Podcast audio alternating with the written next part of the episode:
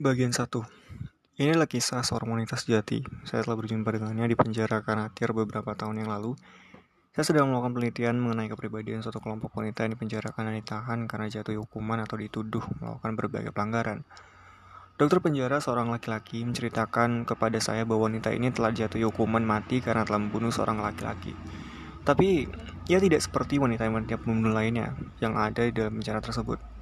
Anda tidak akan pernah menjumpai seorang seperti dia dalam maupun di luar penjara ini, yang menolak semua pengunjung dan tidak mau berbicara dengan siapa pun juga. Biasanya, ia tidak menyentuh makanan sama sekali dan tetap tidak tidur sampai pagi hari. Kadang-kadang penjaga penjara mengamati apabila ia sedang duduk sambil memandang dengan kosong ke depan berjam-jam lamanya. Suatu hari, ia minta sebuah pena dan kertas, kemudian ia habiskan waktu berjam-jam lamanya dengan membungkuk di atas pena dan kertas itu tanpa bergerak. Si penjaga tidak dapat mengatakan apakah ia menulis sebuah surat atau berbuat yang lainnya. Barangkali ia sama sekali tidak menulis apa-apa. Saya bertanya kepada dokter penjara apakah ia mau bertemu dengan saya. Saya akan mencoba membujuknya untuk berbicara dengan Anda barang sesaat, katanya. Mungkin ia setuju jika saya jelaskan bahwa Anda adalah seorang psikiater dan bukan salah seorang pembantu jaksa penuntut umum.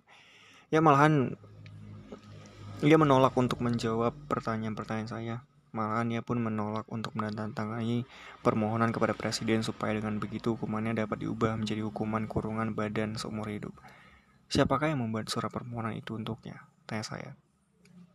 Saya lah yang membuatnya, katanya. Terus terang sungguhnya saya merasa bahwa dia bukan pembunuh. Bila Anda memandang muka matanya, Anda tak akan pernah tak percaya bahwa seorang wanita yang begitu lemah lembut dapat membunuh. Saya bilang bahwa suatu pembunuhan tidak menghendaki seseorang yang lemah lembut. Ia memandang pada saya dengan sikap heran sekejap lamanya dan kemudian tertawa gelisah. Pernahkah Anda membunuh seseorang? Apakah saya seorang wanita lemah lembut? Jawab saya. Ia memalingkan kepalanya ke satu sisi, menunjuk pada sebuah jendela yang amat kecil dan berkata, Itulah selnya. Saya akan pergi ke sana dan berusaha membujuknya supaya datang dan menemui Anda. Tak lama kemudian ia kembali tanpa dia. Firdaus telah menolak untuk menemui saya. Saya sebenarnya bermaksud untuk memeriksa beberapa wanita lain yang dipenjarakan hari itu. Tapi sebaliknya saya masuk ke dalam mobil dan pergi. Di rumah saya tak dapat berbuat sesuatu. Saya harus memeriksa kembali rancangan naskah buku saya yang terakhir. Tapi saya tak sanggup memusatkan pikiran. Tak lain yang saya pikirkan hanyalah wanita yang bernama Firdaus itu. Dan yang 10 hari lagi akan dibawa ke tiang gantungan. Keesokan harinya, pagi-pagi sekali saya telah berada lagi di pintu gerbang penjara. Saya minta izin kepada seorang sipir wanita untuk melihat Firdaus. Tapi dia berkata, cara gunanya dokter. Dia tidak, dia tidak akan mau menemui Anda. Mengapa? Mereka akan menggantungnya beberapa hari lagi. Apa gunanya Anda atau orang lain bagi dia? Biarkan saja dia. Ada nada marah dalam suaranya. Ia melihat pada saya dengan pandangan marah, seakan-akan saya lah yang akan menggantung Firdaus beberapa hari lagi. Saya sama sekali tidak berurusan dengan para penguasa, baik di tempat ini maupun di tempat yang lain, kata saya. Itulah yang selalu mereka katakan semua, katanya dengan sikap marah. Apa sebabnya kau naik pitam? Tanya saya. Kau pikir Firdaus itu tidak bersalah, bahwa dia tidak membunuh orang itu? Dia menjawab dengan sikap yang lebih galak, pembunuh atau bukan. Dia adalah seorang wanita yang tidak bersalah dan dia tak perlu dihukum gantung. Mereka itulah orang-orang yang harus digantung. Mereka. Siapakah mereka itu? Ia melihat kepada saya dengan sikap curiga dan berkata, lebih baik Anda katakan kepada saya siapa sebenarnya Anda ini. Apakah mereka itu yang mengirim Anda semari? Siapa yang Anda maksud dengan mereka? Tanya saya lagi. Ia melihat keliling dengan hati-hati, hampir ketakutan dan melangkah mundur menjauhi saya. Mereka, maksud saya adalah, maksud Anda mengatakan bahwa Anda tidak mengenal mereka itu. Tidak, kata saya. Ia mengeluarkan bunyi tertawa yang pendek dan penuh ejekan sambil berlalu. Saya mendengar ia bergumam pada dirinya sendiri. Bagaimana mungkin bahwa ia sendiri saja yang tidak mengenal mereka?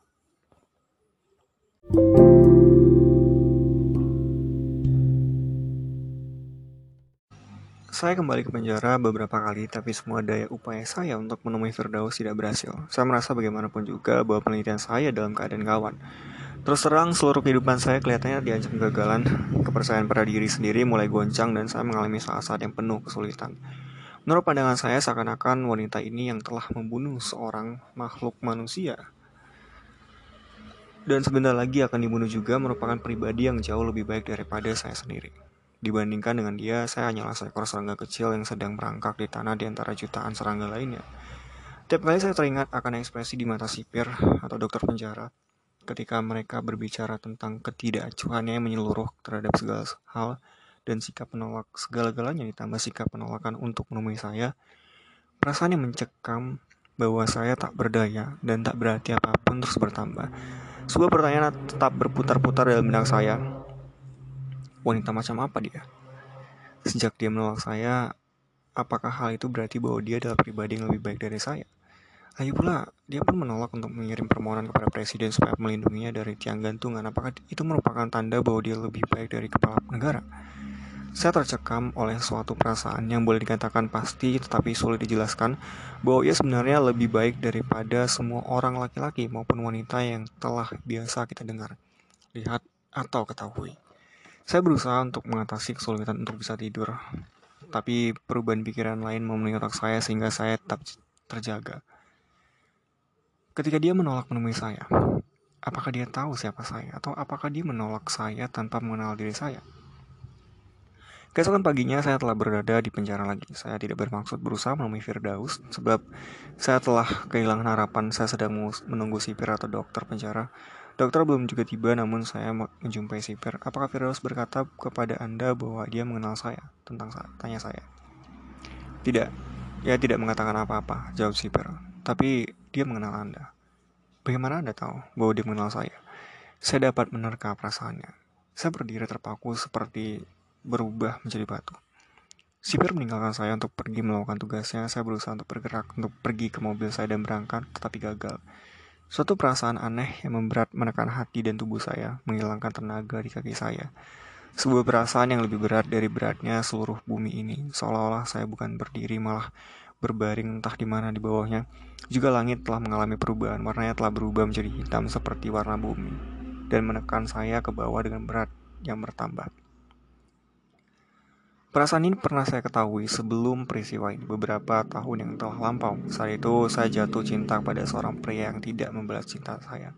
Saya merasa ditolak bukan saja oleh dia, bukan saja oleh satu orang di antara sekian juta yang menghuni dunia yang padat ini, tapi oleh setiap makhluk atau benda yang ada di bumi ini, oleh dunia yang luas itu sendiri. Saya luruskan bahu saya, berdiri setegak mungkin dan menarik napas dalam-dalam beban di kepala saya berkurang. Saya mulai memandang sekeliling saya dan merasa heran ketika menyadari bahwa saya berada di penjara pada waktu sepagi ini. Sipir membungkuk menyikat lantai lorong gedung yang berubin. Saya diliputi perasaan jijik luar biasa terhadapnya. Dia tidak lebih dari seorang wanita yang sedang membersihkan lantai gedung penjara. Dia tidak bisa membaca atau menulis dan tidak tahu apa-apa tentang ilmu jiwa. Jadi apa sebabnya sampai saya mudah percaya bahwa perasaannya benar? Firdaus sesungguhnya tidak mengatakan bahwa ia mengenal saya. Sipir itu saja yang menduganya. Mengapa hal itu menjadi tanda bahwa sungguhnya Firdaus mengenal saya? Tidak ada alasan bagi saya untuk merasa sakit hati. Penolakannya untuk bertemu dengan saya bukan ditujukan kepada diri saya pribadi, tapi terhadap dunia dan setiap orang yang ada di, di dunia ini. Saya mulai melangkah menuju mobil saya dengan maksud untuk meninggalkan tempat itu. Perasaan-perasaan subjektif semacam yang mengekang saya tidak layak bagi seorang pakar ilmiah. Saya hampir tersenyum sendiri ketika saya membuka pintu mobil saya. Sentuhan pada permukaan mobil itu telah membantu saya untuk menemukan identitas saya kembali. Harga diri saya sebagai seorang dokter. Apa pun keadaannya, seorang dokter sudah tentu lebih dihargai daripada seorang wanita yang telah dihukum mati karena membunuh. Sikap wajar saya terhadap diri sendiri, suatu sikap yang jarang lepas dari diri saya, berangsur-angsur kembali. Saya putar kunci kontak dan saya tancap gas sambil melemparkan perasaan yang datang dengan mendadak, yang kadang-kadang menghantui diri saya di saat-saat kegagalan. Seakan-akan saya ini hanya seekor serangga yang tak berarti yang sedang merayap di antara beribu-ribu ekor serangga lain yang sama. Terdengar suara di belakang saya lebih keras dari suara dorong mobil. Dokter, dokter, itu suara sipir. Ia lari mengambil saya dengan napas rengangah, suara napasnya mengingatkan saya pada suara-suara yang sering kali saya dengar dalam mimpi-mimpi saya. Mulutnya melebar dan begitu pula bibirnya, yang tetap membuka dan menutup dengan gerakan mekanis, seperti sebuah pintu yang bisa membuka dan menutup sendiri. Saya dengar dia berkata, Firdaus dokter, Firdaus ini bertemu dengan Anda. Dadanya terus naik Dengan kuatnya, tarikan napas menjadi suatu rangkaian hembusan yang amat cepat dan mata serta mukanya memantulkan em suatu emosi luar biasa. Bila Presiden Republik secara pribadi minta saya datang menghadap kepadanya, kiranya di sipir penjara ini tidak akan hanya hanyut oleh perasaan emosi yang berlebihan seperti ini. Sebaliknya, malahan napas saya menjadi lebih cepat, seperti ketularan atau lebih tepat saya kekurangan napas karena jantung saya berdenyut lebih keras daripada biasa. Saya tidak tahu lagi bagaimana saya keluar dari mobil, juga tak tahu lagi bagaimana saya mengikuti sipir begitu dekat di belakangnya. Sehingga kadang-kadang saya menyusulnya atau malah mendahulunya. Saya berjalan dengan langkah-langkah yang cepat dan ringan, seakan-akan kaki saya tidak membawa badan saya. Jadi saya penuh dengan perasaan yang menyenangkan, bangga dan bahagia. Langit berwarna biru dengan biru yang dapat saya tangkap dengan mata saya. Saya genggam seluruh dunia dalam kepala saya dunia ini milik saya. Perasaan yang pernah saya rasakan sekali di masa lalu, bertahun-tahun yang lalu, saya sedang berjalan menuju pria pertama yang saya cintai untuk pertama kalinya. Saya berhenti sebentar di depan sel yang tempat di Firdaus untuk mengatur kembali nafas dan merapikan kerah baju saya. Tapi saya sedang mencoba untuk memperoleh ketenangan saya untuk kembali pada keadaan saya yang wajar. Kesadaran bahwa saya adalah seorang pakar ilmiah, seorang psikiater atas jenis itu, saya mendengar anak kunci yang diputar ke dalam lubang kunci, berbunyi kasar, berisik. Suara itu mengembalikan diri saya sendiri. Tangan saya mempererat genggaman pada tas kulit dan suatu suara dalam diri saya berkata, Siapakah gerangan wanita yang berakhir dari itu? Dia hanyalah... Tapi kata-kata dalam hati itu segera berhenti. Sekonyong-konyong kami berhadapan muka. Saya berdiri terpaku diam, tak bergerak. Saya tidak mendengar denyut jantung saya maupun bunyi anak kunci yang telah diputar kembali di lubangnya menutup pintu yang berat itu di belakang saya. Seakan-akan saya mati di saat matanya menatap mata saya. Mata yang mematikan. Seperti sebilah pisau menusuk-nusuk, menyayat jauh ke dalam. Mata itu menatap tanpa bergerak. Tetap. Tak berkedip sedikit pun. Tak ada urat sekecil apa pun pada wajah yang bergerak. Saya sadar kembali oleh suatu suara. Suaranya mantap menyayat ke dalam, dingin bagaikan pisau. Tak ada getaran sedikit pun dalam nadanya. Tak ada riak irama sedikit pun. Saya ia berkata, tutup jendelanya. Saya bergerak menuju jendela tanpa melihat dan menutupnya melayangkan pandangan heran sekitar ruangan itu. Tak ada apa-apa dalam sel itu, tak ada tempat tidur atau kursi atau apa pun yang dapat saya duduki. Saya dengar dia berkata, duduklah di lantai. Badan saya membungkuk lalu duduk di lantai. Saat itu bulan Januari dan lantainya tanpa alas. Tapi saya tak merasakan dinginnya. Seperti berjalan dalam tidur, lantai di bawah saya dingin. Sentuhan yang sama, kemantapan dan rasa dingin telanjang yang sama pula. Tetapi rasa dingin itu tidak menyentuh saya, tidak mencapai saya. Rasa dingin lautan dalam mimpi. Saya berenang mengarungi airnya. Saya telanjang dan tak pandai berenang, namun saya tak merasakan dinginnya, juga tidak tenggelam di dalamnya. Suaranya pun seperti suara yang terdengar oleh orang yang sedang bermimpi. Suaranya dekat saya, tapi seakan-akan datang dari jauh. Berbicara dari jarak yang jauh tapi timbul dari dekat. Karena kita tidak tahu dari mana suara itu muncul dari atas atau bawah, kiri ataupun kanan. Kita mungkin berpikir datangnya dari dalam bumi, jatuh dari atas atap atau dari surga. Atau mungkin pula suara itu mengalun dari segala jurusan seperti udara yang bergerak dari angkasa tiba di telinga kita. Tetapi ini bukan ya, bukanlah impian. Ini bukan udara yang berhembus ke dalam telinga saya.